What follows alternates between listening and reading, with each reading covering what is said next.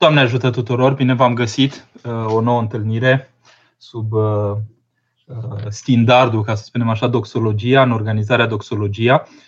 Sunt teme care ne privesc, care privesc viața noastră creștină de zi cu zi, îndrăznesc să spun, chiar dacă pot să fie un pic inedite, cum e tema din seara aceasta, titlul pe care l-am dat acestei intervenții, dat fiind faptul că se așa s-a programat în chip fericit cu deja sărbătorirea încă din seara aceasta a Sfintei Maria Egipteanca. Deci mâine pe 1 aprilie Sfânta Maria Egipteanca și Sfântul Macarie Egipteanu, vedeți, Egiptul, isihasmul, ă, trăirea aceasta a, a simțirii inimii în Hristos și e o temă de, de mare importanță, esențială, dacă putem spunem, în viața bisericii. Titlul din această seară este un pic de isihasm la îndemâna tuturor, întrebare, da? descoperirea lucrării din cămara inimii. Uh, tema aceasta este atât de generoasă, eu mă simt atât de, uh, cum să spun așa, um, um, interpelat de această temă, nu că m-aș pricepe să o, să o tratez neapărat, și pur și simplu pentru că această temă este o interpelare pentru orice creștin, adică te problematizează, nu poți să treci pe lângă ea. E uh, interesantă nu în sensul că se pot spune numai lucruri frumoase, deci se pot spune lucruri mai, mai mult decât frumoase, pot spune lucruri absolut minunate, minunile lui Dumnezeu care se întâmplă cu oamenii, dar dincolo de această uh, frumusețe este un esențial care ne privește pe toți. Asta voi încerca să vă transmit acest mesaj în seara aceasta, că isihasmul nu îi privește pe câțiva aleși uh, pe care eventual Dumnezeu i-a ales pentru că erau ei un pic mai speciale așa și aveau un apetit pentru rugăciune, așa cum unii au hobby că ies duminica în parc și aleargă sau se mișcă cu bicicleta, alții merg la biserică și alții fac isihasm. Da? Uh, nu e vorba de un hobby, nu e vorba de o alegere personală în uh, panoplia tuturor alegerilor pe care le facem în magazinul universal al timpurilor noastre, în care fiecare propune câte ceva, o doctrină, o practică, o ideologie și așa mai departe, ci e vorba de ceva esențial pentru viața bisericii.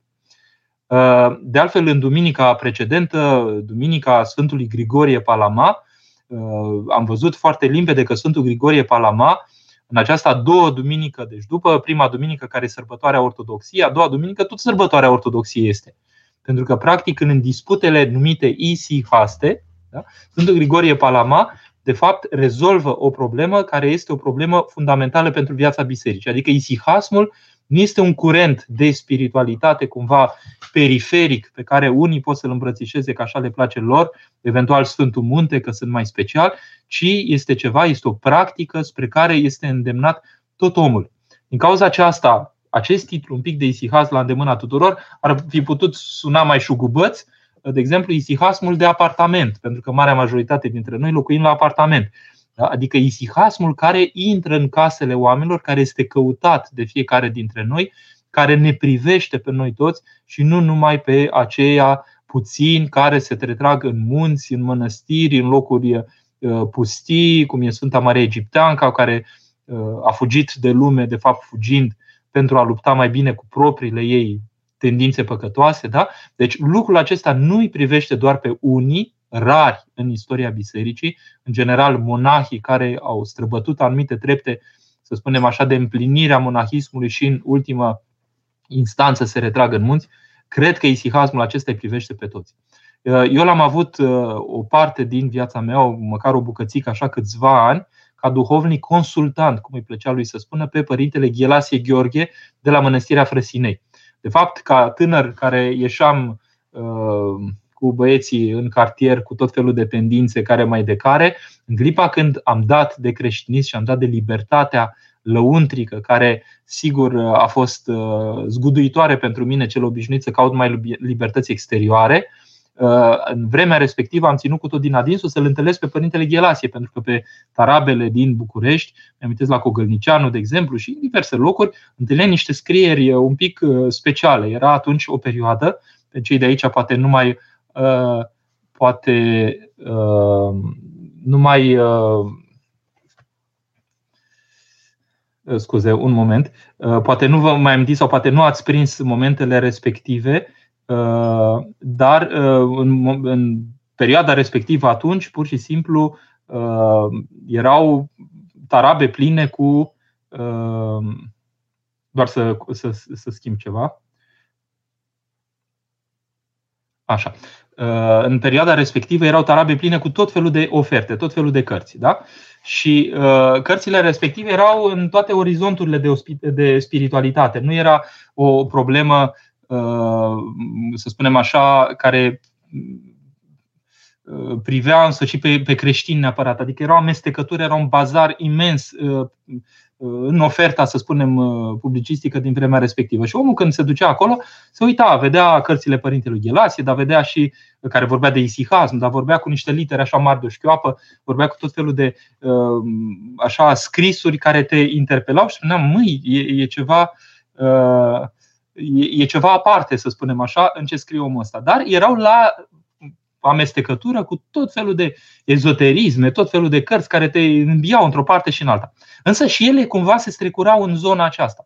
Și atunci Părintele Ghelasie de fapt a reușit să facă o lucrare extraordinară cu uh, uh, cei care, uh, atrași de toate ezoterismele acestea, descopereau și cărțile lui. Și se întâlneau cu isihasmul și cu un isihas, hai să spunem, cumva prezentat la tarabă. În clipa când un astfel de om cu atâta adunare lăuntrică, mi-amintesc de momentele în care eram la slujbă la Frăsinei, uh, câteodată noaptea sau spre dimineață, uh, pentru că avea un program atonit acolo uh, și la vârsta de 20-20 un pic de ani când l-am descoperit, pentru mine era o incursiune într-un mod cu totul și cu totul aparte de a, de a viețui. Și te fura, să spunem, liniștea aceea și tăcerea aia și interiorizarea acelea, te, te prindeau Uh, deja te, te, te transportau pur și simplu, te, te mișcau.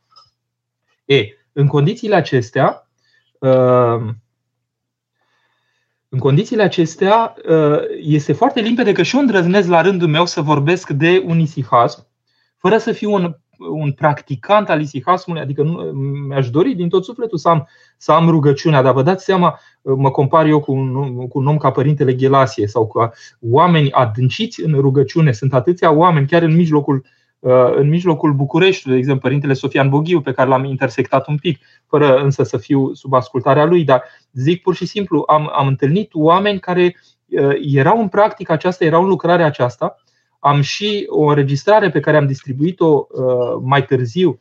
Uh, am distribuit-o poporului întreg, ca să spunem așa, cu Părintele Sofian Boghiu, în care vorbește de, de rugăciune. Vă spun lucrurile acestea ca să înțelegem că oamenii aceștia, adânciți în acest tip de rugăciune și de adunare, uh, dar mai ales Părintele Ghilasie, care vorbea explicit de isihas și mergea pe tradiția aceasta isihastă, Uh, oamenii aceștia nu au gândit niciodată isihasmul ca fiind uh, apanajul unor retrași aleși și numai ei se ocupă cu asta și restul își văd de treburile lor și trăiesc în agitația lumii și se lasă chinuiți de această agitație, devin victimele propriei agitații, a gândurilor risipite și așa mai departe.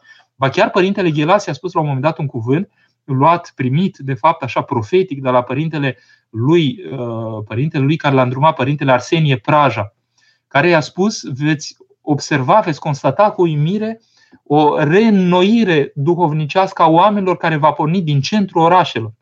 Și oamenii vor descoperi isihasmul în mijlocul agitației lumii. Eu am simțit cumva cuvintele astea cumva adresate și pentru mine la vremea respectivă, când acum mulți ani, uh, numai prin 90 și ceva, descopeream această trăire, această practică, această căutare. Dar cred că mulți dintre noi, cei de azi, am putea, prin faptul că sunt oameni care sunt isihaști prin, prin modul lor de viețuire, dar sunt și foarte prezenți în mijlocul lumii, cum este uh, părintele Efrem, starețul mănăstirii Vatopet, pe care avem bucuria să-l avem printre noi, Ieroteos Vlacos, care vă vorbește atât de mult de isihas, și alții, uh, părintele uh, uh, Rafael Noica, de exemplu, care e cel mai retras dintre toți, adică cel mai puțin apare, dar este în lucrarea aceasta și din când în când iese în lume și dă această mărturie. Toți oamenii aceștia vă vorbesc de un isihasm accesibil tuturor. Da? Deci orice om care la el acasă vrea să experimenteze ceva din căutarea aceasta isihastă, până la o anumită măsură, lucrurile se pot face în propria casă. De ce? Pentru că, de fapt, Mântuitorul ne îndeamnă la lucrul acesta. Mântuitorul este primul isihast și primul om și Dumnezeu în același timp care ne cheamă la adunarea din risipire, astfel încât să ne interiorizăm lăuntric, să începem să fim vii, începând din inima noastră să izvorească acest viu și ducându-se în întreg uh, trupul nostru, întreg organismul nostru, întreagă ființa noastră, întreagă conștiința noastră. Sunt părinți, fac o mică paranteză, care vorbesc de spirit da? sau de duh. Vedeți? De duh în înțelesul, cel puțin la părintele Stăniloae, de exemplu, găsiți în manualul lui de ascetică și mistică, acest înțeleg că Duhul nu este ceva aparte de suflet, dar e un fel de sfânta sfintelor a sufletului nostru, adică locul unde se manifestă Dumnezeu prin excelență și rumpe cumva de acolo către conștiința întreagă și către uh, trupul întreg, pentru că harul lui Dumnezeu atinge deopotrivă și trupul. De aia rămân trupurile neputrezite la cei care l-au trăit intens pe Dumnezeu, pentru că harul acesta uh, își face locuință, dacă putem să spunem, inclusiv în trupurile lor. Da? E, lucrurile acestea se pot întâmpla pentru că Hristos ne-a adus aceste posibilități. Da? Ce înseamnă că ne-a adus aceste posibilități? Păi ne spune foarte simplu, la întrebarea, desigur, răspunde umanității întregi și nouă tuturor și celor din vremea lui, când îl întreabă cum să ne rugăm, le-a dat Tatăl nostru, dar le-a dat deopotrivă acest îndemn, rugați-vă neîncetat. Sau în salv și în cântări să ne petrecem zile. Da? În sensul că toată lucrarea aceasta lăuntrică, insist asupra faptului, lăuntrică de rugăciune, ordonează toată viața noastră și în exteriorul ei. De aceea, cumva, acolo se constată fie reușita noastră, fie falimentul nostru, încă în această viață. Oamenii care au dobândit în această viață rugăciunea, care sunt niște obișnuiți ai rugăciunii, continuă ușor dincolo pentru că rugăciunea aceasta e un dar care este cea mai mare, uh, să spunem, așezare a sufletului care poate fi pentru dincolo. Adică un om care sălășluiește continuu în Dumnezeu trecerea lui e cumva, hai să spunem, firească, deși e suprafirească, prin suprafirescul rugăciunii de aici și de acum, trece în veșnicie cel mai bine pregătit cu putință. Da? E, om rugător trebuie să devenim fiecare dintre noi. Gândiți-vă un pic la cuvântul, apropo de tradiția poporului nostru, de setea poporului nostru de, de isihas. Gândiți-vă că ai noștri bătrâni care se retrageau, retrăgeau în, în pustie, în diversele locuri unde erau vizitați de credincioși pentru a primi cuvânt, este deci, uh, numele pe care, cu care îi desemnează poporul acesta se nume, este acela de Sihaștri. Da? Sihaștri vine de la I-Sihast, adică cei care se nevoiesc cu liniștirea. O să răspund la întrebări, dar nu imediat, mai îmi las un pic de timp uh, să vă prezint un pic așa câteva repere și după care o să tratez uh, întrebările. Da? Deci, mărturia mea în seara aceasta, deși sunt un nevolnic față de calitatea rugăciunii și de curând am trecut prin uh, COVID cu uh, o formă cel puțin severă, în care am fost zile întregi în care uh, efortul era atât de mare deja să fiu atent la respirația mea, încât nu se mai punea problema la fel de ușor, cel puțin să fiu atent la rugăciunea mea. Adică am constatat că în clipa când nu ai o respirație care este regulată și care este uh, pusă la adăpost, ca să spunem așa, prin automatismul ei, întrucâtva, uh, nici rugăciunea nu se poate agăța cumva de această respirație. Sigur, am auzit un cuvânt între timp care m-a interpelat, uh, adică spunea cineva, dar fără să aibă legătură cu, cu COVID-ul și așa, numai că a spus un cuvânt, a îndrăznit un cuvânt foarte puternic, dar foarte greu cumva de primit și de mine. Greu nu că eu pun rezistență, ci pentru că cu experiența aceasta nouă mm, grăiește altfel decât ar grăi cuiva care nu a făcut această experiență. Spunea cineva că rugăciunea este mai importantă chiar decât respirația. Cumva cred lucrul acesta, adică intuiesc lucrul acesta, însă să știți că cei care uh, trec prin mm, problemele acestea respiratorii, să spunem, severe sau grave, cu atât mai mult, vă dați seama, sever deja nu e ușor de purtat, Uh, respirația fiind uh, în pericol, să spunem așa, cu atât mai mult rugăciunea ta nu prea are de ce să se agațe. Asta e experiența mea personală, poate e foarte subiectivă și poate nu toți au dus la fel. Și cu atât mai mare este și efortul și uh, cumva reușita, adică mângâierea din partea lui Dumnezeu. Și atunci te ajută foarte mult rugăciunea celorlalți. Ești foarte adunat cumva lăuntric nu te mai zăpăcesc toate gândurile și tot felul de simțiri, chiar ale trupului și așa mai departe, pentru că ești un pic mort în starea asta, ești un pic pus, ai pus deoparte toate chemările acelea din exterior, dar în același timp este foarte greu să te rogi. Da? Lucrurile acestea e bine cumva să le spunem, să le știm, da? pentru ca să vedem care sunt posibilitățile noastre cât se poate de concrete pentru a ne aduna. E, dacă îl iau un pic, mergem la școala Părintelui Gerasie Gheorghe, El, de exemplu, dă câteva repere. Nu m-am gândit neapărat în seara asta că o să vorbesc de el, dar îmi vine în minte așa, pentru că e un om care a excelat în, în, în, în simțirea aceasta isihastă, în, în liniștirea lăuntrică.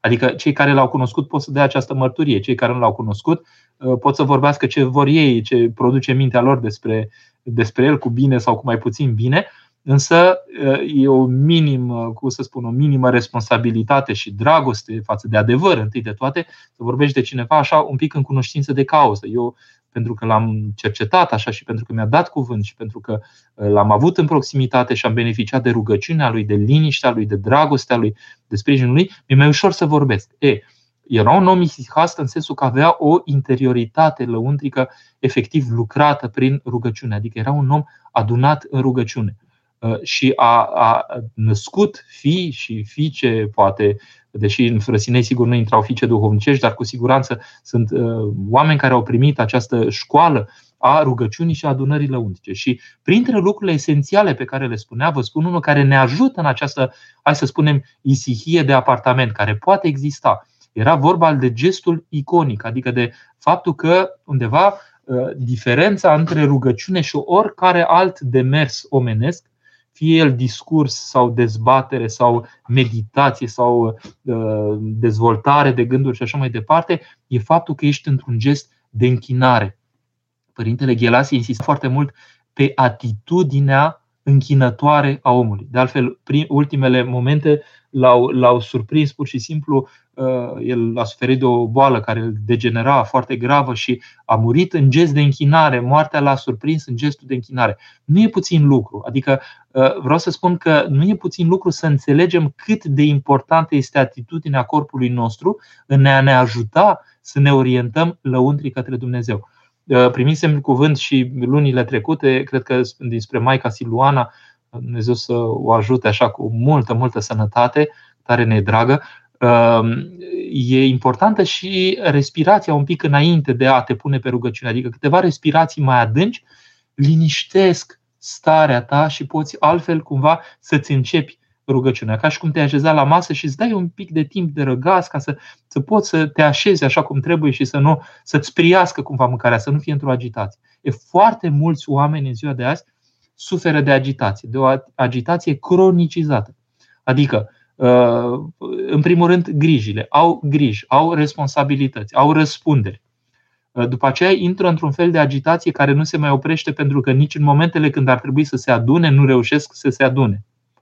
Uh, de exemplu, pe vremuri când, până să dau eu de creștinism, dar mi-amintesc de această tehnică, era o tehnică yoga în care ca să te odihnești, îți imaginai că corpul tău e foarte greu și îți imaginai așa că cumva e atât de greu că trece prin saltea, așa pur și simplu se lasă. Și dacă faci exercițiul ăsta mental, observi că corpul tău dintr-o dată se relaxează cu o putere de relaxare pe care nu o ai până adormi, îți cere uh, ore în șir până corpul să stea liniștit, așa să se relaxeze mușchii. Bun. E o observație interesantă.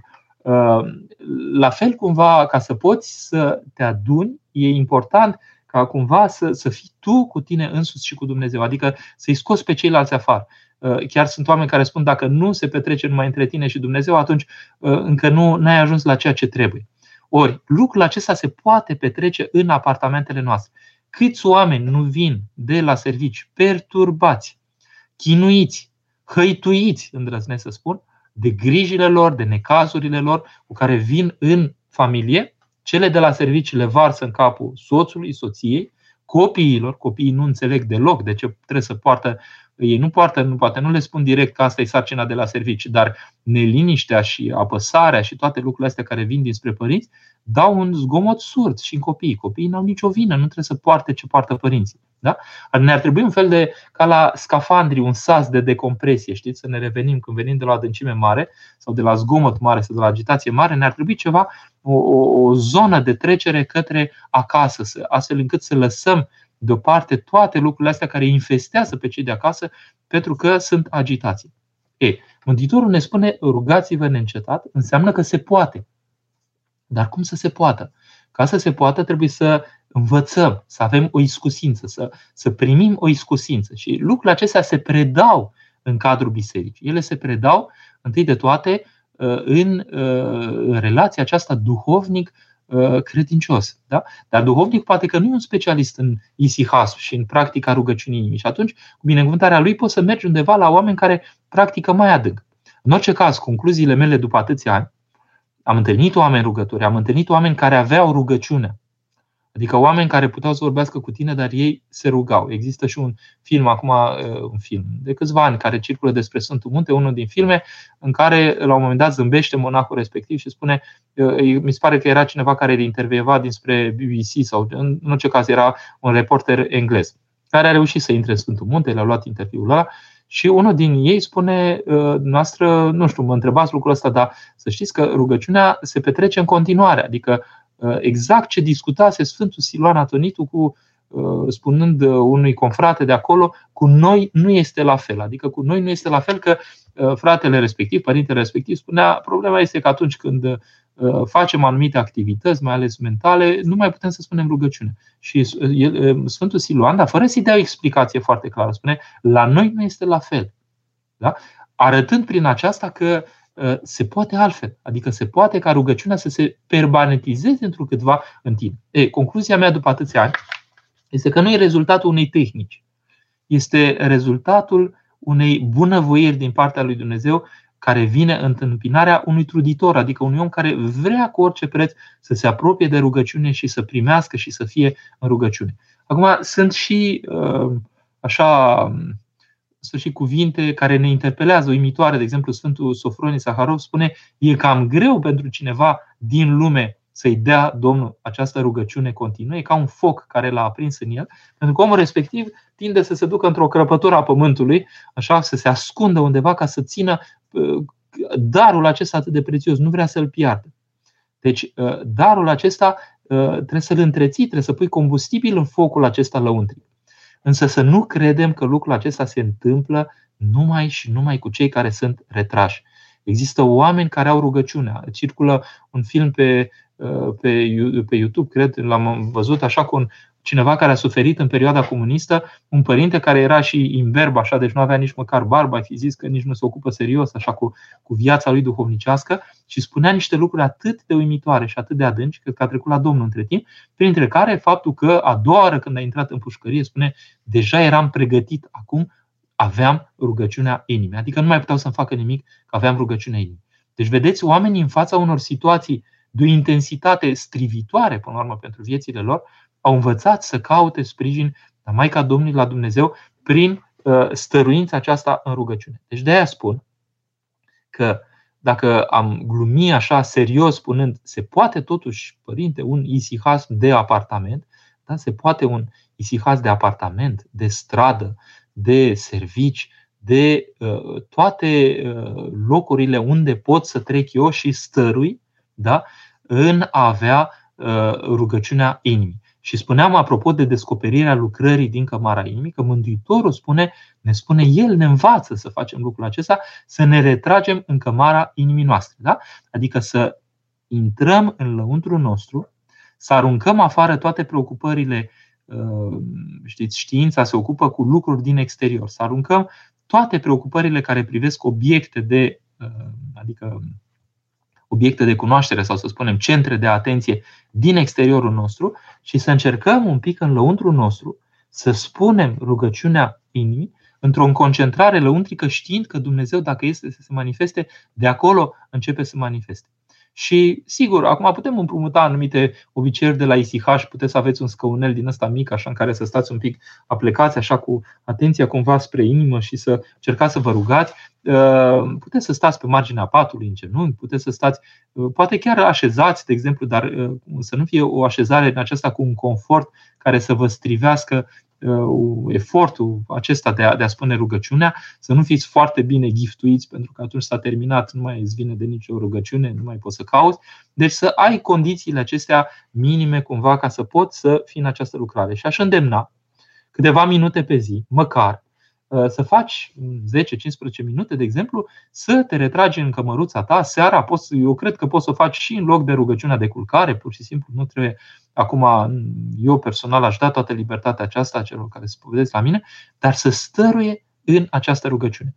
Am văzut la Mănăstirea Patopet că pur și simplu orice fac ei sunt în rugăciune. Da? Deci te duci în sala de mese, se mănâncă, e rugăciune. Au terminat masa, cei care strâng acolo, eventual te mai implică și pe tine să strângi, uh, în eventualitatea că ai bucuria asta să poți dai o mână de ajutor, ei spun rugăciunea, spun cu voce tare, Doamne Iisuse Hristos, miliești, Doamne Iisuse Hristos, miliești, da? în greacă. Da? Deci fiecare, uh, fiecare spune rugăciunea și ei au această căutare continuă de rugăciune. Dar nu e o căutare numai a monahului, este o căutare a oricărui creștin. Da?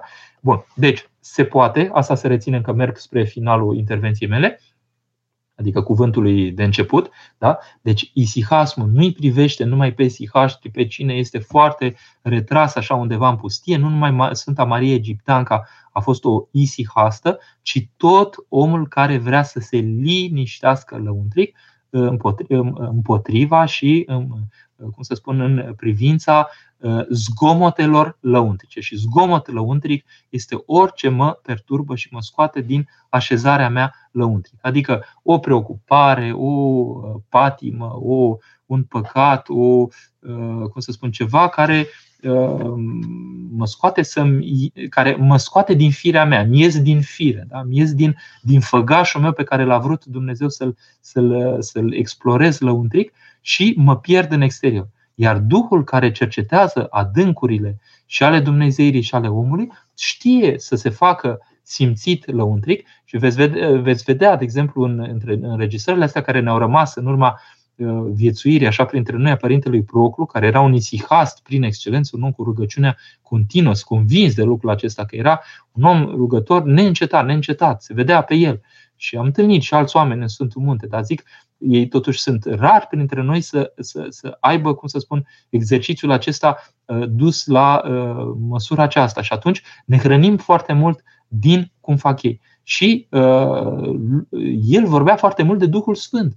Uh, Părintele Proclu. Da? Uh, vorbea foarte mult de Duhul Sfânt pentru că era un om care îl căuta pe Duhul Sfânt și avea descoperire despre cum lucrează Duhul Sfânt în oameni. de ar trebui să ne dezmeticim, să ne trezim, să ne dăm seama că printre noi, măcar din când în când, sunt oameni minunați să ne cadă solții ăștia de pe ochi ai preocupărilor mărunte și imediate și tot felul de, de sporuri din acestea foarte perisabile și să ne dăm seama, dincolo de gestiunea propriilor familii și a ceea ce trebuie să facem, că sunt lucruri minunate, lucruri adânci care se întâmplă printre noi și pentru care poate nu avem ochi, pentru că nu ne-am orientat în direcția aceasta. Bun, cam, cam asta vreau să vă spun că chemarea este pentru toți, că isihasmul începe poate să înceapă în inima fiecăruia, pentru că Mântuitorul însuși ne învață lucrul acesta, ascunde-te în cămara inimii și roagă-te în secret și acolo Dumnezeu uh, așa vede ceea ce faci, că avem nevoie de lucrarea aceasta lăuntrică și că ăsta este antidotul cel mai bun la tot felul de uh, tendințe, să spunem, care ne lasă deșertificați, în sensul că nu prea mai rămâne nimic în interior, că tot timpul ne ocupăm cu lucruri din exterior. Și chiar și în viața bisericii sunt lucruri, de exemplu, poți să riști să faci administrație, să faci tot felul de lucruri în acestea care te, te disipă în exterior și nu, nu te lasă să te aduni. De aia contează foarte mult slujbele noastre, atmosfera lor, felul că, uh, că ele uh, implicit cumva sunt o atmosferă interior, care te interiorizează, da? Care te, care te provoacă cumva să te redescoperi, să te regăsești lăuntric. Da? Bine, o să merg acum în întâmpinarea întrebărilor. Să nu ezitați să puneți aceste întrebări, pentru că și eu m-am bucurat foarte mult să întâlnesc cu oameni vii, oameni care au locuit efectiv printre noi. Am întâlnit oameni isihaști și în mijlocul nostru. Uite, asta poate e ultimul cuvânt pe care trebuie să-l spun. Gabriela Beju, sculptor și arhitect și un român absolut de excepție care a trăit în mijlocul nostru și pe care uh, am pierdut-o uh, acum de curând în ianuarie, a trecut la Domnul 73 de ani. Un om cu o performanță întâi de toate artistică excepțională aici în Franța, recunoscută prin sculpturile ei, avea tot timpul tendința aceasta de interiorizare și de ascundere. Da? Inclusiv sculpturile ei, se pare că există vreo 50 de sculpturi în lume care sunt ascunse în diverse locuri ale lumii și pe care oamenii se vor descoperi încetul cu încetul. Deci, vedeți, este tendința exact opusă. Oamenii vor să expună pentru a fi recunoscuți și ea se ascundea și ascundea, necăutând recunoașterea oamenilor, ci căutând o lucrare mai ascunsă care se producea la momentul când Dumnezeu va îngădui ca lucrurile acestea să aibă impactul lor asupra oamenilor. Mă opresc aici pentru că sunt fix 30 de uh, minute de când vorbesc și trec deja la întrebări.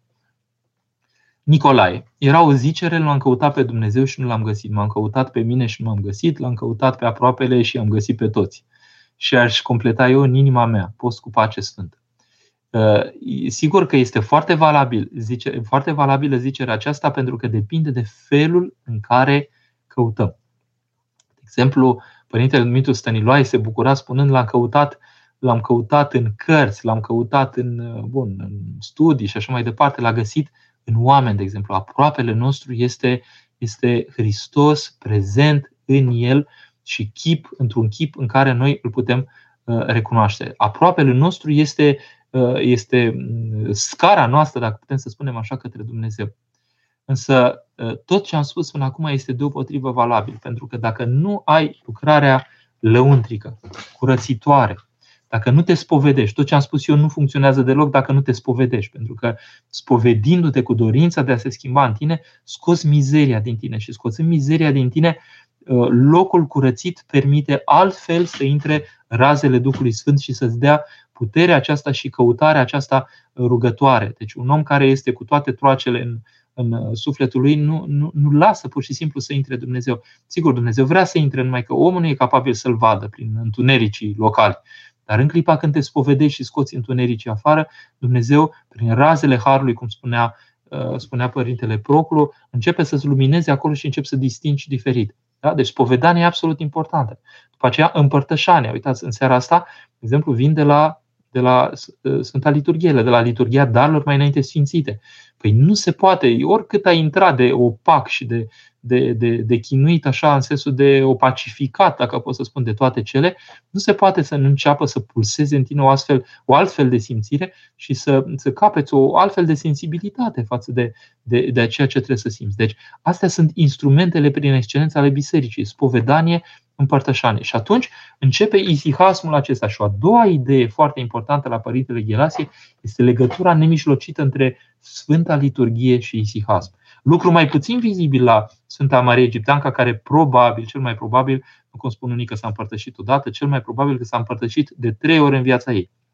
Adică odată la botez, odată după ce s-a spovedit lui Dumnezeu și poate și duhovnicului înainte de a ieși în pustie, atunci știm sigur că s-a împărtășit. Vedeți, după păcatele alte atât de mari, atât de mari, atât de mari, n-a stat ani de zile să primească nu știu ce canon, da? s-a împărtășit imediat că i-a dat binecuvântare și a ieșit în pustie și și-a împlinit canonul ca puțin în lumea aceasta să fie existat cu un astfel de canon și cu astfel de, de, de canon dat de ea însăși. Da? Și a treia oară s-a împărtășit prin Sfântul Zosima. Deci, vedeți, un om care s-a împărtășit de trei ori în viață, dar care a practicat isihasmul nevoinței, ca să spunem așa, în pustia cea mai adâncă. E, nu e obligatoriu ca să ne luăm după Sfânta Mare Egiptean ca să ne împărtășim de trei ori într-o viață, pentru că noi suntem uh, cu dinți de lapte, adică avem nevoie de, de întărire de la Hristos și uh, postul prin excelență este uh, perioada în care ajunez și seara mă împărtășesc cu Sfintele Taine. Ăsta este firescul. Întotdeauna îmi vine să adaug suprafiresc. Firescul Uh, suprafirescului pe care ni-l dă Dumnezeu oamenilor accesibil. Adică îl primesc pe Hristos, primesc necreatul în mine, îl primesc pe Dumnezeu cel dincolo de, de, de orice veac și dincolo de orice posibilitate omenească și de concepere cu mintea și de căutare prin forțele proprii, ci pur și simplu iubirea lui îl face că că, că vine în noi, intră în noi și ne, ne, ne, ne schimbă înțelesul și ne schimbă posibilitățile și ne, ne îndumnezește. Asta este viața creștină. Nu există altfel de viață creștină. Nu există alternativă la lucrul acesta.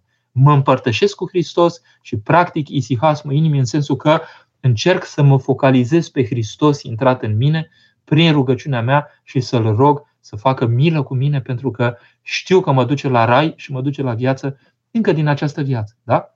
Elenii. Cea mai mare bucurie atunci când găsești isihia în inimă și minte. Exact ce spun. Fără lucrarea lăuntrică, suntem nimic. Da? Deci omul nu are putere, dacă nu are vigoarea și lucrarea lăuntrică, este nimic. Este uh, masă de manevră pentru orice tendință din această lume. Pentru că nu se poate apăra, este un copac dezrădăcinat. Îl, îl mută valurile și vânturile și orice l-au terminat. Da? Deci, foarte bine simțiți elenii. Însă lucrul acesta pentru noi cei din lume se însoțește cu liturgia.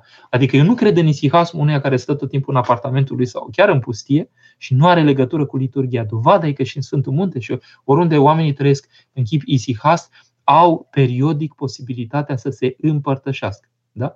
Faptul că apar la liturghie și câteodată nu sunt văzuți de ceilalți uh, sau se, în sfârșit e o taină așa a venirilor fără tam-tam pur și simplu și primesc Sfânta Împărtășanie și după aceea se retragă în trăirea lor în continuare, asta se rânduiel de la Dumnezeu, care noi doar aflăm așa cumva și ne minunăm cum face Dumnezeu să nu-i lipsească de trupul și sângele său. Da? Uh, părinte, eu, uh, e perfect. Ce trebuie să facem atunci când am pierdut gustul rugăciunii? Când am pierdut gustul rugăciunii, Daniel, uh, trebuie să ne spovedim întâi de toate, pentru că undeva am acumulat niște lucruri. Eu, uh, adică a pierde gustul rugăciunii este o îndepărtare a Harului lui Dumnezeu de noi. Când ai simțirea Harului, ai gustul cel mai bun al rugăciunii. Da? Adică ai un, un ajutor din partea lui Dumnezeu în a spune această rugăciune, te simți purtat. Părinții numesc uh, etapa aceasta lucrare. Da? Chiar așa spun, lucrare. Uh, poate că unii dintre noi Uh, ne mângâie Dumnezeu, măcar din când în când, să ne simțim ajutați în rugăciunea noastră. Pentru că rugăciunea, de fapt, atunci e, e validată cumva în clipa când simțim nu doar că noi lansăm SOS-uri disperate către spațiul sideral și nu ne răspunde nimeni, ci când primim mângâiere. Ori mângâierea aceasta se primește nu din imensitatea uh, cosmosului, ci se primește din cămara inimii. Da? Deci cămara inimii trebuie să se activeze, harul Uh, lui Dumnezeu poate să activeze această cămară și să o înflăcăreze și să fim în Dumnezeu. Putem vorbi de isihas și în cazul meditației. Era o întrebare care era înaintea celei a lui Daniel. Uh, meditația pentru mine uh, nu este isihasm în sensul că să nu confundăm una cu alta. A medita înseamnă a gândi întâi toată. Bine, cred că nu vorbiți de meditațiile pe care le făceau copiii în perioada comunistă și nu numai. Da? Meditația aceasta este o așezare a gândurilor în Dumnezeu. Însă vă voi da un cuvânt foarte interesant de la Părintele Proclu, care el a constatat niște lucruri foarte practice. Și asta îmi spunea și mie. Uh, era o, o perioadă, de exemplu, adică o vreme se ruga până când mintea lui obosea de această rugăciune și după aia spunea, după aia lasă-te purtat de ceea ce se numește meditație sfântă, așa numea el, meditație sfântă. Ce e meditație sfântă? Adică nu-ți mai forțezi mintea să țină Uh, rugăciunea, ci cumva e ca o inerție pe care ai declanșat-o tu. Gândurile încep să se ocupe cu lucruri frumoase, cu lucruri, cu lucruri nobile, cu lucruri curate și la un moment dat începe să vină diavolul, să-i dea târcoale și să bage gânduri rele. Și când încearcă să bage gânduri rele, Părintele Procru spunea, din nou începi lucrarea minții. Da? Deci, în sensul acesta de meditație, toată binecuvântarea. Da? Iar dacă e altfel de meditație, în sensul că doar cugetăm așa pios, dar nu o asociem cumva și cu rugăciunea și mai primim și gânduri care sunt murdare și tot felul de trăznei, sigur că meditația nu e la fel de profitabilă ca cea despre care vorbesc aici. Uh, Ioan, cum să te interiorizezi în timp ce te rogi? Păi, pur și simplu închizi simțurile tale. Noi la biserică, de exemplu, perioada asta facem un pic de, uh, de întuneric, așa de penumbră, semi-întuneric, adică avem numai candelele, lumânările, Uh, avem un pic de lumină electrică, așa, dar foarte, foarte vag. Adică uh, înainte slujeam și fără. Dar bun, în sfârșit, din când în când, mai ales pentru liturgia dalor, că totuși trebuie să vedem un pic acolo, uh, punem așa, dar tot cu, cu culoarea aceea de candelă, practic. E o lumină galbenă de la halogen. Da? De, adică nu ne violentăm simțurile, nu ne punem în situația aceasta ca simțurile noastre să reacționeze, să fie, să fie stârnite. Da? E foarte important. Ehm, cum să oprești alte gânduri să distragă. Nu le poți opri, dar te poți concentra pe rugăciune și dacă a fugit gândul să-ți aduci mintea înapoi să-i dai din nou să facă rugăciune. Ehm, dacă aveți dorința asta de a comunica total mai cu Dumnezeu, Cătălin, atunci ehm, vă dau așa câteva repere. De exemplu, e mai greu să spui, Doamne Iisuse Hristos, pe Dumnezeu, milește pe mine păcătos. Poate că nu va fugi mintea deloc. Dar dacă spui a doua oară, a treia oară, a patra oară, constați că la un moment dat gândul s-a dus pe undeva. E, unii recomandă să spui rugăciunea mai pe scurt. Doamne Iisuse Hristos milește, Doamne Iisuse Hristos milește. Pentru că te adună mai tare în gândurile tale. Da? Dacă chiar nu reușim, spuneți Doamne miluiești, Doamne miluiești, Doamne miluiești, Doamne miluiești, Doamne miluiește și nu mai fuge gândul. Încercați să obțineți măcar câteva secunde de adunare doar în gând de rugăciune. Vă avertizez că cel rău se va îngrijora foarte tare și vă va da uh, tot felul de preocupări.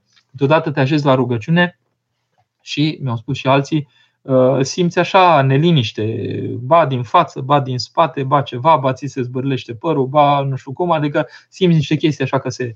Luați, așa vă învăț și eu, așa pe, cum să spun, pe urmele părintelui Proclu, trei degetele așa, faceți o cruce în partea asta, nord, sud, est, vest, deasupra, de desubt și vă vedeți de rugăciune. Da? Asta deja, dacă cumva vă tulbură anumite lucruri și încercați să țineți mintea la rugăciune măcar câteva secunde. Da? Eu sunt foarte fericit personal, vă spun, preot, da? sunt foarte fericit dacă am câteva secunde adevărat de rugăciune. Ei, sunt momente când câteva secunde e greu și sunt momente în care Dumnezeu îți poate da mult mai mult și atunci ți-e un firesc cumva, adică ți-e firesc, ți-e, ți-e ușor și atunci ar trebui să-ți dai timpul acesta, să-ți dai disponibilitatea aceasta dacă Dumnezeu ți-a întins o astfel de mână, să nu te grăbești să părăsești starea de rugăciune și să te ocupi cu altceva. Pentru că, sigur, Dumnezeu îți dă daruri, dar trebuie să știi să și le primești. Da? Deci, în sensul acesta, dacă faceți o rugăciune, Ioan, de exemplu, o rugăciune întâlnită în cartea de rugăciune și v-a fugit mintea, reluați rugăciune. Dacă sunteți la liturghie, vă îndemn cu drag să spuneți rugăciunea minții, Doamne Iisuse Hristos, miluiește-mă în timp ce se slujește. Adică vă învăluiți cu cuvintele liturgiei, dar în același timp să încercați să spuneți și rugăciunea lăuntric. Veți vedea că sunt compartimente diferite. Că la un moment dat e mai ușor cumva cu așa mai adică cu o simțire, să spunem. Eu nu îndrăznesc să spun că am avut rugăciunea inimii vreodată, dar cu o simțire cumva care bate mai curând spre zona inimii decât a minții, cumva ți-e mai ușor la un moment dat să spui și să, să fii cumva cu rugăciunea. Constatați toate lucrurile acestea și mai cere sfat la cei care adâncesc această rugăciune. George, Doamne ajută Părinte pentru că ne aflăm în anul omagial al pastorației românilor din diaspora. Aș dori să vă întreb dacă ați constatat existența unei vieți spirituale mai profunde la românii din diaspora decât la cei care se află în țară. Vă mulțumesc anticipat, sunteți drăguți. Păi îmi dați prilejul să spun că românii din diaspora sunt foarte speciali, sunt mult mai tari ca cei din România și că reușesc să facă lucruri care i-ar lăsa, uh, așa cum să spun, întristați pe cei din România pentru ce calități duhovnicești avem aici. Da? Dacă aș spune lucrurile acestea, toată lumea ar începe să zâmbească. Poate că o și faceți deja. Nu pot, vă dați seama, să fiu în poziția să spun că românii din diaspora fac uh, au o viață spirituală mai profundă decât românii de acasă. În primul rând pentru că nu-i cunosc pe românii de acasă. Pentru că eu locuiesc în această diasporă, străinătate, să fac 20 de ani de acum decât într-o prezență așa, uh, cum să spun, uh, continuă.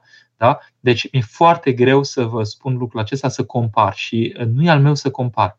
Ceea ce pot să vă spun este că la noi deseori suntem pe regim de supraviețuire, adică căutarea noastră de adâncire a lucrurilor poate fi mai intensă ca în alte parohii, de exemplu, din țară, pentru că la noi e pe viață și pe moarte.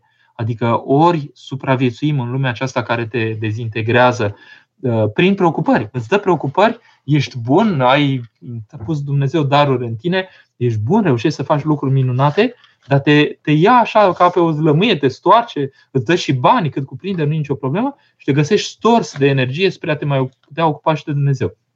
Și atunci, noi ca preoți, de exemplu, mai spun de episcop, trebuie să veghem pur și simplu ca oamenii să-și dea timpul și resursele necesare pentru a-L trăi pe Dumnezeu. Da?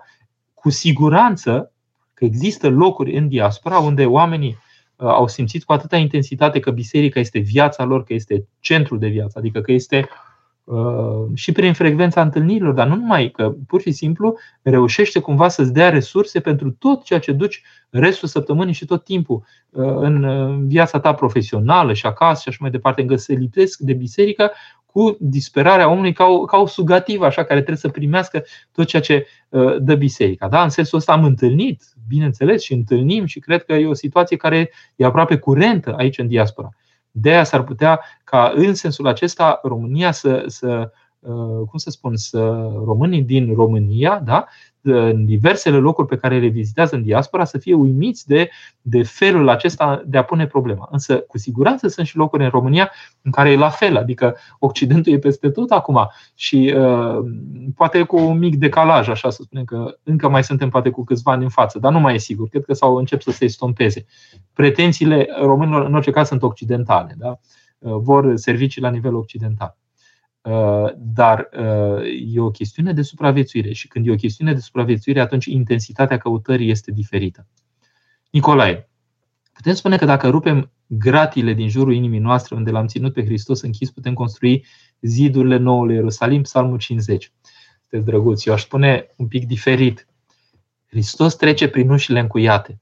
Deci poate să treacă prin ușile încuiate ale sufletului nostru sau ale sufletului aproapelui. Câteodată vin la spovedanie oameni care spun cel din familia mea, mămici, bunici, în sfârșit, tătici, în general, pentru copiilor, pentru apropiați, nu vrea să audă, nu vrea să simtă și așa mai departe.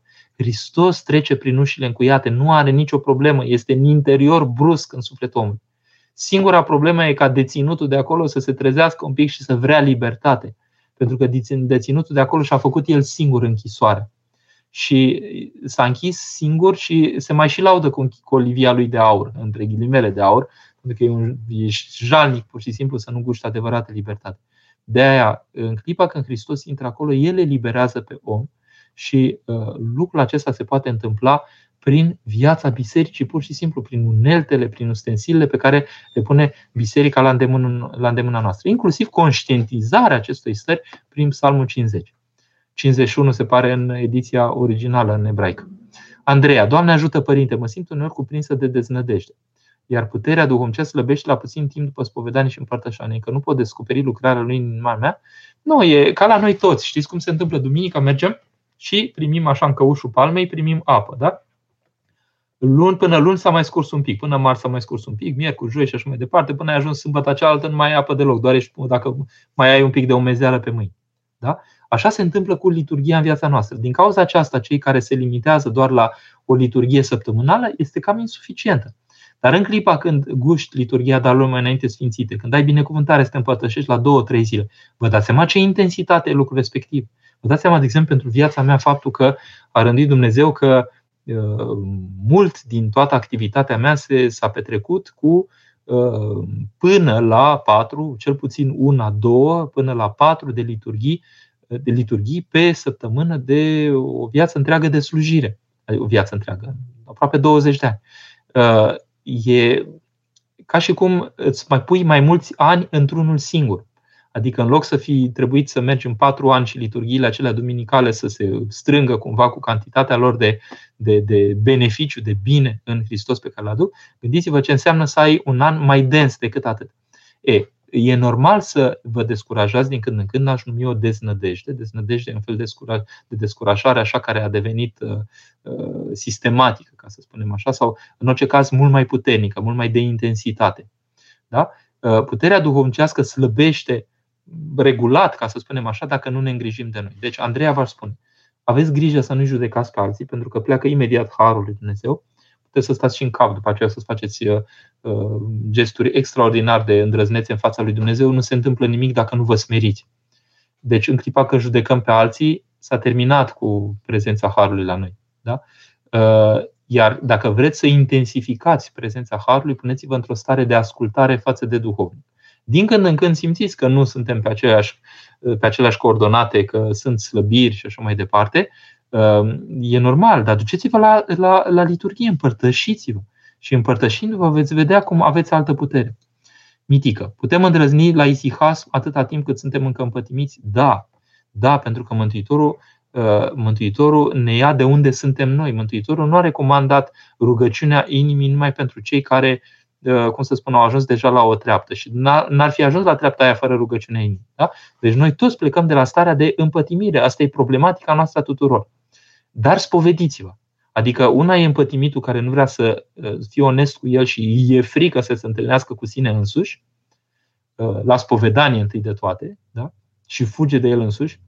Vin unii și spun că părinte mi-ar trebui o zi întreagă să, să scriu câte am descris dacă m-aș apuca. Pe păi cu atât mai mult, cu atât mai mult, sau zile întregi, nu nicio problemă. Începe cu el, începe să te eliberezi, pentru că înseamnă că ești sclav. Pur și simplu, recunoști și tu.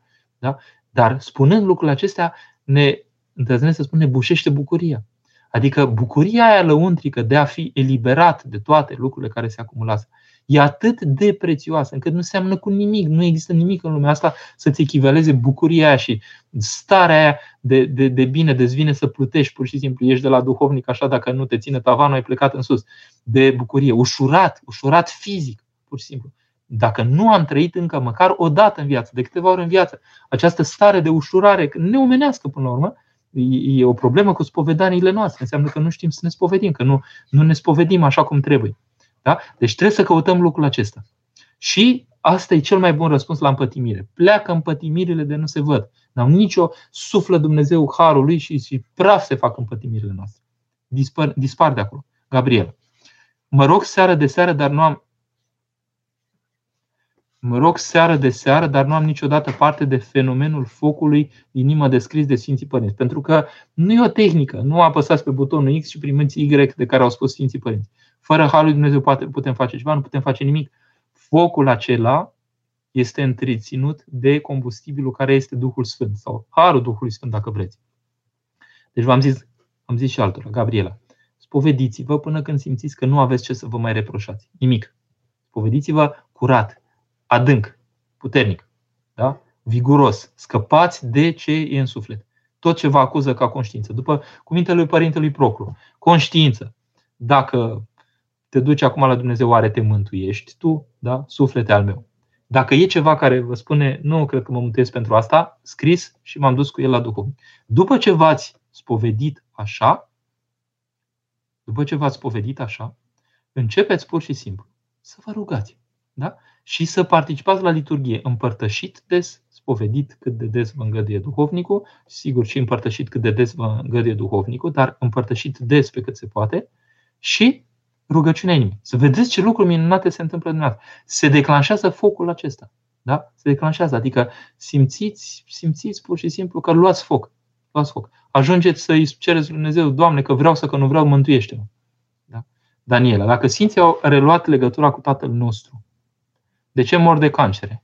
Daniela, asta este viziunea noastră, înfrântă deseori asupra cancerului. Da? Era cineva care a scris, nu? Vă amintiți, cancerul, dragostea mea. Bine, trebuie să ai o putere teribilă să spui așa ceva. Da? Dar uh, Sfântul Porfirie, contemporan nou, spune, ne-a descoperit lucrul acesta în contemporaneitate. Da? A spus, oamenii sunt foarte aproape de vindecarea cancerului, dar Dumnezeu nu le-a îngăduit lucrul acesta, nu le-a îngăduit lucrul acesta, pentru că odată cu cancerul s-a umplut raiul. Înțelegeți? La scara unei veșnicii, faptul că niște oameni au suferit câțiva ani ă, dezintegrarea aceasta și durerile acestea și dărâmarea aceasta, dar și-au spălat sufletele în aceste stări de încercare. Gândiți-vă la scara unei veșnicii, că Dumnezeu câștigă oameni ca El, adică în Dumnezeiți veșnici. Vedeți cum se pune problema? Deci oamenii care s-au sfințit, asta nu înseamnă că neapărat nu au făcut cancer. Da, una e cancerul purtat de un necredincios și alta e cancerul mântuitor, îndrăznesc să spun, purtat de un om care îl încredințează lui Dumnezeu și se folosește de el duhovnicește. Ana Maria. Cât de importantă este pocăința în practicarea rugăciunii? Păi dacă ne ducem așa cu triumfalism lăuntric, Doamne, acum spun rețeta rugăciunii, te rog frumos să-mi trimiți ceea ce trebuie, s-a terminat, nici n-a început. Da? Această rugăciune se poate pierde, exact această rugăciune se poate pierde. Imaginați-vă ca un foc. Da? Trebuie să-l aprindem, trebuie să punem vreascuri, trebuie să-l întreținem. El începe la un moment dat să se miște, dar trebuie să-l alimentăm astfel încât el să țină acolo. Câteodată se stinge, câteodată iese fum în lăuntru nostru, nu suntem bine. Da? Dar câteodată reușim pe neașteptate să-l aprindem și are o flacără vioaie. Pur și simplu Dumnezeu a dat că, ne ave, că avem chef de rugăciune, că ne vine rugăciune. Da? Să ne ținem atunci cât putem.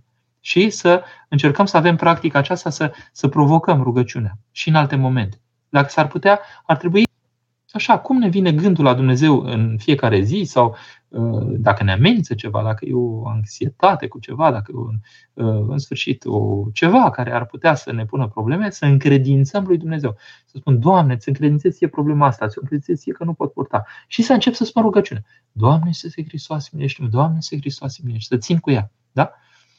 Dar se poate pierde. La un moment dat uităm de ea. Dacă ne amintim, de ce să nu încercăm din nou? Simina. Ați putea să ne recomandați ocupații sau meserii care ajută în viața domnicească? Ce frumoasă întrebare. Și pentru care nu este nevoie de studii sau este nevoie doar de cursuri sau studii de scurtă durată. Mi-ați dat ceva dificil acum. Uh, de exemplu, pentru Wow, îmi vine gândul la curelarul din Alexandria, care s-a dus Sfântul Antonie la el și a descoperit că curelarul ăsta era mai adâncit în uh, viața isihast, adică mai, cu, mai, așe, mai bine așezat în fața lui Dumnezeu decât uh, Sfântul Antonie cel Mare. Ce făcea omul ăsta? Păi practica uh, această lucrare lăuntrică și se vedea pe el mai jos decât toată creatura. Dădea o treime la săraci, o treime nu știu ce mai făcea cu ea și o treime o ținea pentru nevoile uh, familiei. Da? Deci era un, poate biserici dădea la vremea respectivă, nu știu exact cum, cum proceda. Dar, în orice caz, era și generos, se vedea și mai jos decât toată creația da? și uh, avea o ocupație care uh, uh, îi permitea să-și țină mintea adunată în rugăciune. Tatăl Sfântului Grigorie Palama, de exemplu, care era în Parlamentul de atunci, era surprins adesea sau din când în când de împăratul sau de ceilalți că era plonjat în rugăciune și că nu răspundea la apelul lor, la treburile statului. Da? Deci ca să înțelegem un pic uh, că omul poate oriunde ar fi, cu orice meserie, să fie adunat în rugăciune. Sigur că poate sunt uh, uh, meserii sau în sfârșit Mântuitorul, de exemplu, făcea tâmplărie, da? Adică meseriile acestea care sunt cumva um, fizice, să spunem așa, s-ar putea să ne favorizeze adunarea uh, lăuntrică, decât, de exemplu, să fii informatician și să gândești algoritmi. Acolo cred că e dezastru. Eu ajungeam să plâng de nervi din cauza uh, programelor mele, că nici nu mi-eșau, stăteam zile în șir și nopți câteodată să mă preocup de ele și îmi țineau și mintea în șac cu lucrurile astea. Deci n-aș ști să vă recomand decât că Uh, poate meserile care sunt un pic mai fizice și care nu necesită studii nemaipomenite, poate, sau foarte multe studii, unii dintre ele, unele dintre ele, s-ar putea să vă ajute în sensul acesta. Uh, dar asta nu înseamnă că trebuie să numai meseriile acestea ajută. Un om care este stârnit spre rugăciune găsește resurse inepuizabile mă uit, uh, dau exemplu pe care din când în când pe Jonathan Jackson, da? care este un hollywoodian la bază, să spunem așa, și nu l-a împiedicat nimic să caute și să aprofundeze rugăciunea și să nască, că naște în continuare opere, scrie poezii și tot felul de lucruri pe care le cântă și pe care le, le, le dă oamenilor ca oamenii să fie preocupați cu, uh, cu, cu Dumnezeu. Vedeți? Și este într-o meserie care n-ai zice deloc că un rocker poate să, să se ancoreze. Uitați, se ancorează, a găsit o cale a lui. Și de-aia e minunat ceea ce face, de e genial ceea ce face. Sărbuna Părinte, ce simțim o stare de deznădejde și tristețe și ne-a spovedit. Eu cred că undeva rămâne ceva la spovedanie, totuși. Adică, în afară de faptul că s-ar putea să avem un profil câteodată care ne predispune la tot felul de stări și atunci, prin duhovnic, trebuie să căpătăm un fel de medicamente specifice acelei, acelei stări, dar uh, trebuie să vedem un pic uh, dacă nu cumva sunt lucruri care nu, poate nu, nu sunt povedite așa cum trebuie. Nu că nu ne ierta, Dumnezeu ne iartă, dar noi avem sechelele noastre, știți? Doar când mă rog, mă liniștesc. Minunat, înseamnă că se poate după aceea stările de deznădejde revin fără un motiv anume. Să știți că unii avem o, o structură lăuntrică care ne predispune la niște, la niște slăbiciuni. Să nu vă descurajați absolut deloc. Dumnezeu cu atât mai mult primește jertfa dumneavoastră și talanții se înmulțesc mult mai bine pentru profile din acestea sufletești care sunt expuse, să spunem așa. Ioan. Putem constata că isihia este particulară, adică fiecare putem ajunge la un nivel maxim specific fiecăruia de isihie, precum la sportivi, acest maxim, acel maxim personal. Important fiind să auzi mângâierea și răspunsul de la Domnul. Mulțumesc. Uh, nu vreau să tehnicizez acest demers. Eu cred că Dumnezeu este precum acela care are mulți copii și că vine fiecare, fiecare rândul fiecare la mângâiere. Da? Fiecare primește din partea lui Dumnezeu, cum erau ucenici, da? în jurul lui, fiecare primea mângâiere. Eu cred că uh, pur și simplu noi suntem ca niște potire care ne umplem de prezența lui Dumnezeu în chipuri diferite. Unii suntem potire mai mici, alții potire mai mari. Spunea Părintele Vasile Gavrilă, de exemplu, foarte frumos de Sfântul Ioan Evanghelistul, că era un potir mai mare ca ceilalți.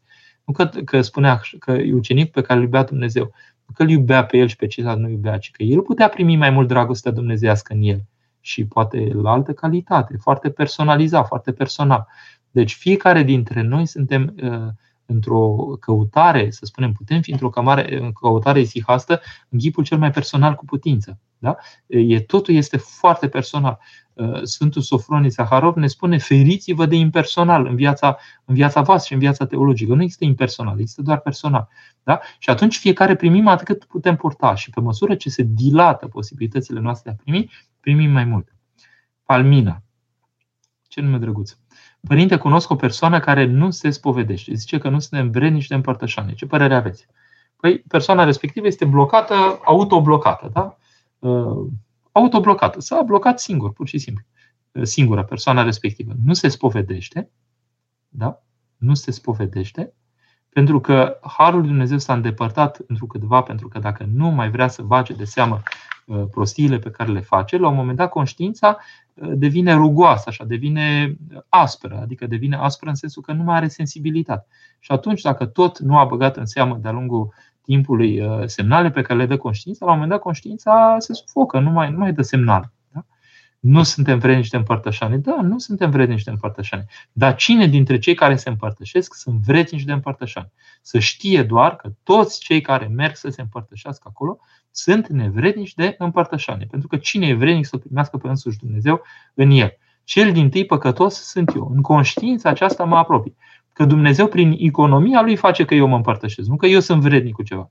Eventual pot să spun că Dumnezeu mă învrednicește, adică îmi dă niște posibilități pe care nu eu le am în chip natural și El le pune în mine astfel încât totuși să nu mă lipsească pe mine de Sfânta lui împărtășani. Da? Deci persoana care nu se spovedește, sigur nu se poate împărtăși pentru că este plină de toate gunoaiele și nu e în stare să facă loc un pic lui Hristos în propria cămăruță, persoana respectivă trebuie să se spovedească pentru că uh, trebuie să scape de, din nelibertatea aceasta. Nu avem nădejde de mântuire pentru omul care nu se spovedește. E, e, e o realitate cât se poate declara. Adică Dumnezeu le-a descoperit oamenilor că un om care s-a spovedit măcar o dată mai poate să nădăjduiască în mila lui Dumnezeu.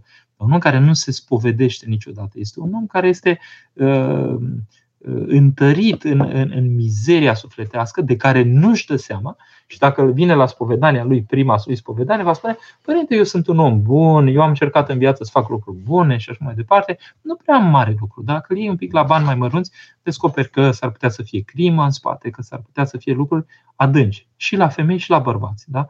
Uh, numai problematica aceasta a avortului, că doar nu numai femeile sunt implicate, că sunt și bărbații lor da? Uh, și ne trezim dintr-o dată, uh, vine și spune orice am făcut, numai că n-am, n-am omorât pe nimeni. Da? Ești sigur? Hai să vedem un pic. Și descoperi cu uimire, cu, cu, cu durere, pentru că n-ai vrea să descoperi. Că nu cine vrea să descopere lucrul acesta. Dar descoperi că, de fapt, lua anticoncepționale și marea majoritate sunt avortive și se poate întâmpla ca la un moment dat, în acțiunea anticoncepțională respectiv, să fii omorât propriu prunc, la o zi, la două, la trei, dar cu toate astea, tot omorârei. Da? Bun. Deci, uh, nu suntem vrednici de împărtășanie, dar să devenim în urgență. Să ne învrednicească Dumnezeu, să ne spovedim cât de repede, să ne eliberăm și să căutăm să ne împărtășim, să cerem să ne împărtășim. Da. Uh, sigur, e o îndepărtare și a Harului și uh, nu mai, nu mai dorul ăla la un tric de Dumnezeu pentru că te-ai asprit. Însă eu știu din experiența mea, pur și simplu, că atât de tare te asprești încât parcă nici lacrimi nu mai, parcă nici nu mai, nu mai poți să plângi. Și când încep din nou să poți să plângi, deja e o mare realizare în lăuntrul tău. Părinte, mi-am schimbat duhovnicul pentru că simțeam că nu mai sporesc duhovnicește. Se poate. Acum îți povedesc și mă împărtășesc la trei săptămâni. Minunat. Am mulțit rugăciunea, simt o liniște sufletească la care mi-am dorit mult să ajung. Minunat. Simt că împărtășindu-mă des, mă oblig să mă țin departe de păcate. Oare mă împărtășesc prea des? Păi, Cătălină, dacă eu, de exemplu, Răzvan Ionescu, vin acum și spun vă împărtășiți prea des, o să mă ascultați? Da? O să spuneți, bun, atunci mă împărtășesc mai rar. Păi pot eu să pun un cuvânt în fața cuvântului de duhovnic. Dacă duhovnicul va rânduit un rit de împărtășire, el va da ceva atât de absolut față de tot ce aș putea spune eu, încât nici nu cutez, măcar să mă gândesc că aș putea să vă dau un sfat în direcția aceasta. Dar dacă vă spovediți și vă împărtășiți la trei săptămâni, iertați-mă, îmi face să surâd. Deci oamenii care, uh, dintre cei care se spovedesc la mine, deci unii se împărtășesc cel puțin săptămânal. Adică le-am dat binecuvântare că dacă se pregătesc pentru liturgia darilor, se pot împărtăși, de exemplu, la o duminică din două, chiar și la o duminică, unii și chiar în timpul săptămânii mai pot prinde una, două, trei împărtășiri. Deci important e cât de aproape vor ei să se țină de împărtășania lui Hristos. Nu, nu să îi împing eu în afară în clipa când ei vor să se apropie de Hristos. Da? Și lucrul la lucrul acesta am ajuns după ani și ani. Dar nu că ani și ani am așteptat neapărat. Dacă un om are dorință și vrea să se împărtășească cu Hristos, eu ca preot trebuie să-l aduc la starea și la posibilitatea de a se împărtăși. Cât de des ar vrea omul respectiv. Pentru că eu nu țin oamenii departe de împărtășani. Asta este metoda bisericii prin excelență. Spovedanie și împărtășanie. Dacă omul vrea să se împărtășească. Dar nu o să mă transform eu, uh, preotul, în, în depărtătorul omului care vrea să se apropie de Hristos. Dar sigur să se spovedească, să fie o spovedanie care să-i cuprindă toată viața lui. După ce m-am spovedit și împărtășit, tot revine în minte regretul unui păcat spus părintele duhovnic. Nici o problemă, îl spuneți din nou la duhovnic. Mai ales dacă se repetă, cu atât mai mult, dar la chiar dacă nu s-a repetat, îl spuneți până când se stinge locul respectiv. Dar dacă tot insistă după de două, trei ori, patru ori și așa mai departe, vedeți un pic ce vă spune și până la urmă și regretul ăla. Dar la un moment dat se, se va lua de la dumneavoastră preocuparea asta. Adică se va împlini cumva în lăuntul dumneavoastră spusul acela la duhovnic. Părinte, cum trebuie să procedăm, de exemplu, dacă ne spovedim și apoi iarăși cădem în păcat? Spunem din nou că e, deși e un păcat care a fost și înainte, totuși e un păcat nou în același timp, e și vechi și nou. Cum reușim să stopăm păcatul? Din durere la un moment dat. Eu din rușine mi s-a întâmplat. Făceam păcate, de exemplu, i-am spus odată duhovnicul, i-am spus a doua oară și a treia oară, mi-era atât de rușine de lucrul respectiv, am spus decât să mai pățesc rușinea de a-i spune duhovnicului mizeria aia, mai bine nu mai fac niciodată. De unde am scăpat așa. Altele am scăpat în felul următor, în sensul că i-am spus Dumnezeu, mai ales când a fost convertirea mea de la început, i-am spus, uite, cu unele încerc să lupt, altele n-am putere. Și nu le-am mai stăruit o vreme, până când am început să, caut, să capăt forță prin celelalte. Unele le-am scos rapid. Și scoțându-le rapid, e ca cum să spun, un pește care e amețit că a fost scos pe uscat, dacă deja l-ai mai băgat un pic în apă, începe din nou să, să mai respire, începe să-și revină, îi mai trece amețeal. Sau un om care a rămas fără aer, începe să, să-și mai revină. Da? Deci, uh, trebuie pur și simplu să, uh, să ne spovedim, să stăruim da? și uh, cum să spun, pe măsură ce anumite lucruri nu se mai fac în noi ca păcat, Uh, organismul întreg se resimte, ca și cum anumite zone au ieșit din boală și începem să ne recâștigăm propria noastră ființă. Și atunci o să avem o putere crescută sau crescândă de a răspunde nu și la cele pe care pentru moment nu pot primi nu din partea noastră, că încă nu suntem în stare. Eu le-am pus în stare de stand-by și le-am spus, Doamne, știi că încă nu mă pot lupta cu ele, ele sunt acolo cumva, te rog, ajută-mă deocamdată cu astea. Și după ce am terminat cu astea și m-am întâlnit în a putea să nu mai fie ele, am trecut și la altele uh, care nu reușeam să, de care nu reușeam să mă ocup. Uh, cum trebuie să procedăm, de exemplu, să ne spovedim? Așa, am spus asta. Uh, spovedania trebuie să cuprindă doar faptele rele sau și pe cele bune. Vă rog să citiți, toată lumea, să citiți dialogul Sfântului Serafim de Sarov cu, cu ucenicul Motovilov sau Viața Sfântului Serafim de Sarov o găsiți în română și acolo găsiți acest dialog cu Motovilov. Nu bun sau rău. Bun sau rău nu înseamnă nimic pentru noi. Bun e doar ce ne aduce Harul lui Dumnezeu. Rău este uh, ceea ce ne îndepărtează de Harul lui Dumnezeu. Da? Există bun descris de oameni care nu aduce niciun har al lui Dumnezeu. Bun ăla nu mă interesează foarte tare. Deci, uh, spovedania trebuie să cuprindă lucrurile rele egal lucrurile care m-au îndepărtat de harul lui Dumnezeu. Da? Că sunt situații de economie, când omul trebuie să facă, de exemplu, e uh, rău să primești pe cineva, de exemplu, care bea la împărtășani. Bun. Ok.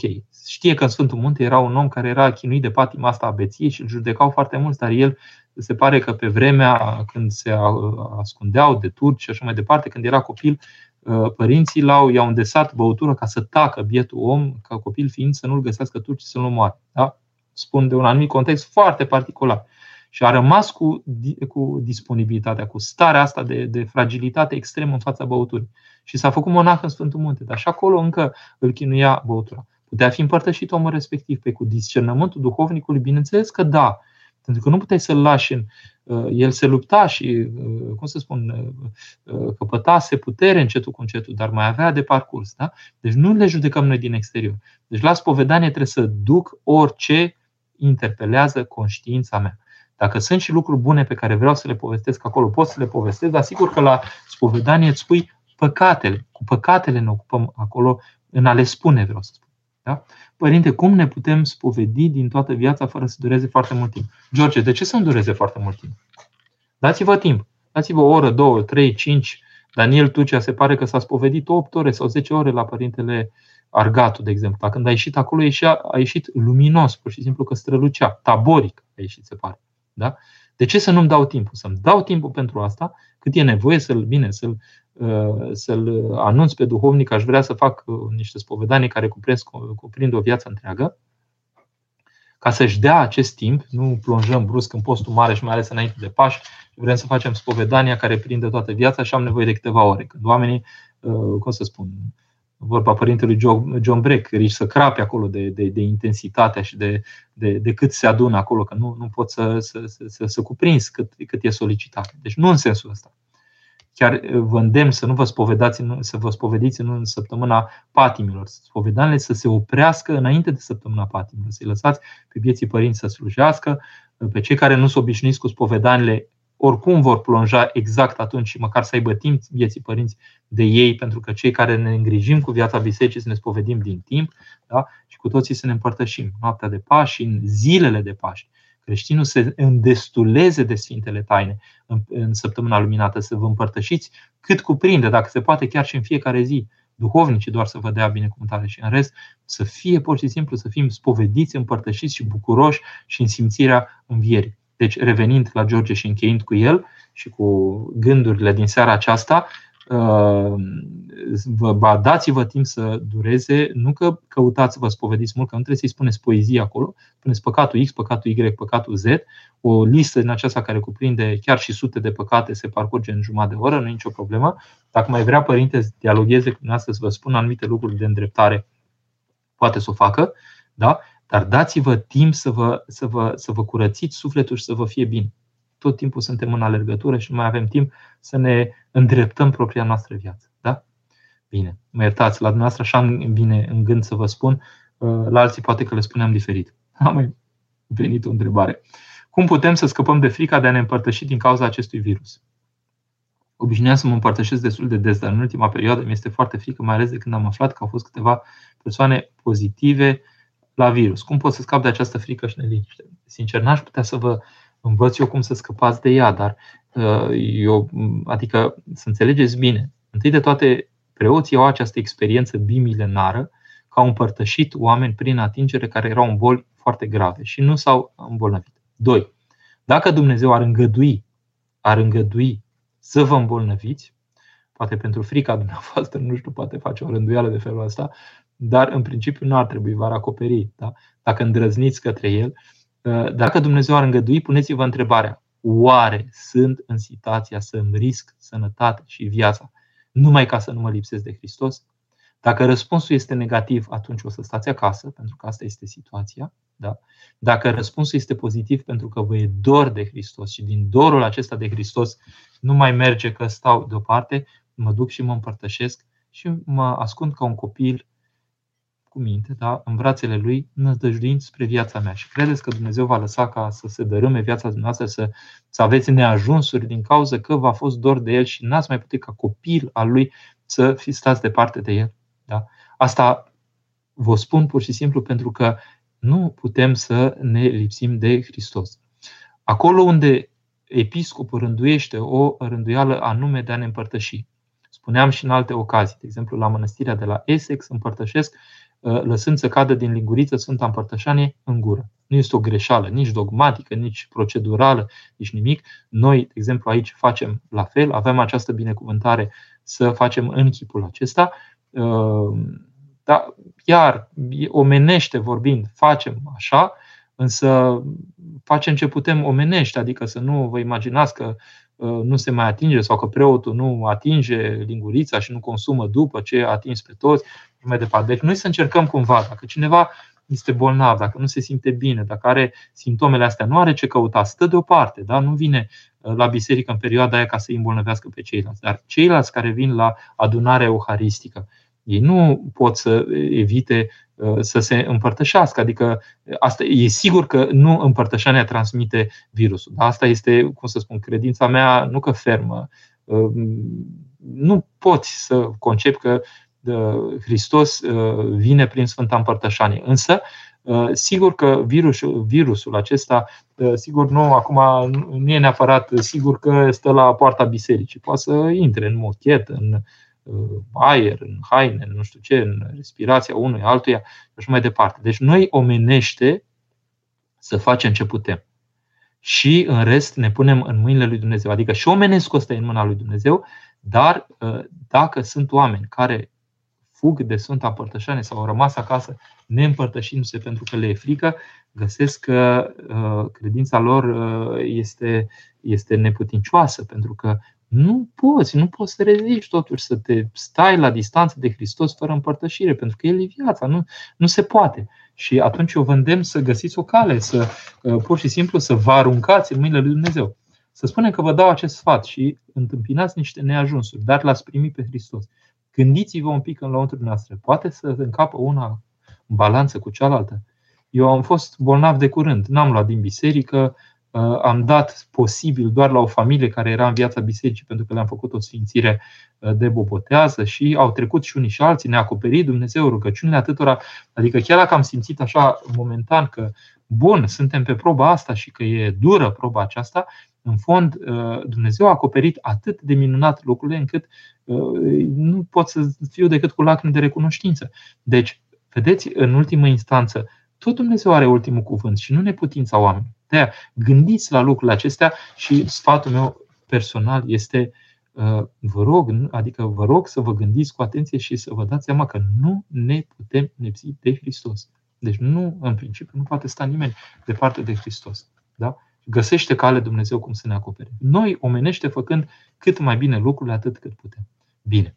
Mă opresc aici. Sper că ați înțeles numai e mai mult de spus decât că isihasmul nu aparține numai sihaștilor, ci se invită în casele noastre că Dumnezeu se bucură ca noi să căpătăm această orientare lăuntrică, pentru că ăla e omul care merge spre complet, spre completitudine, omul care se orientează lăuntric spre a-L descoperi pe Hristos în cămara inimii, ne privește pe toți, putem vorbi de un isihasm și de apartament, și de acasă, și de la lucru, și de peste tot, Trebuie să căutăm această practică lăuntrică, este practica bisericii prin excelență. Ne odihnește Dumnezeu prin îndemnul lui rugați-vă neîncetat, ăsta este isihasmul nostru, și să ne dăm și mijloacele acasă, să avem un colț de rugăciune, un colț de adunare, un timp de adunare lăuntrică, astfel încât să nu fim niște oameni dezrădăcinați, orientați continuu spre stimuli din exterior, ci să fim niște oameni interiorizați care răspund cu vigoare lăuntrică ajutată de Harul lui Dumnezeu solicitărilor din exteriorul nostru. Și aceste perioade cu totul specială trebuie să-i răspundem prin Harul lui Dumnezeu, cu Harul lui Dumnezeu, într Harul lui Dumnezeu și cu soluțiile date de Harul lui Dumnezeu. Opresc aici, Dumnezeu să ne binecuvânteze. Doamne ajută post cu folos și să ne vedem cu bine uh, data viitoare. Doamne ajută tuturor!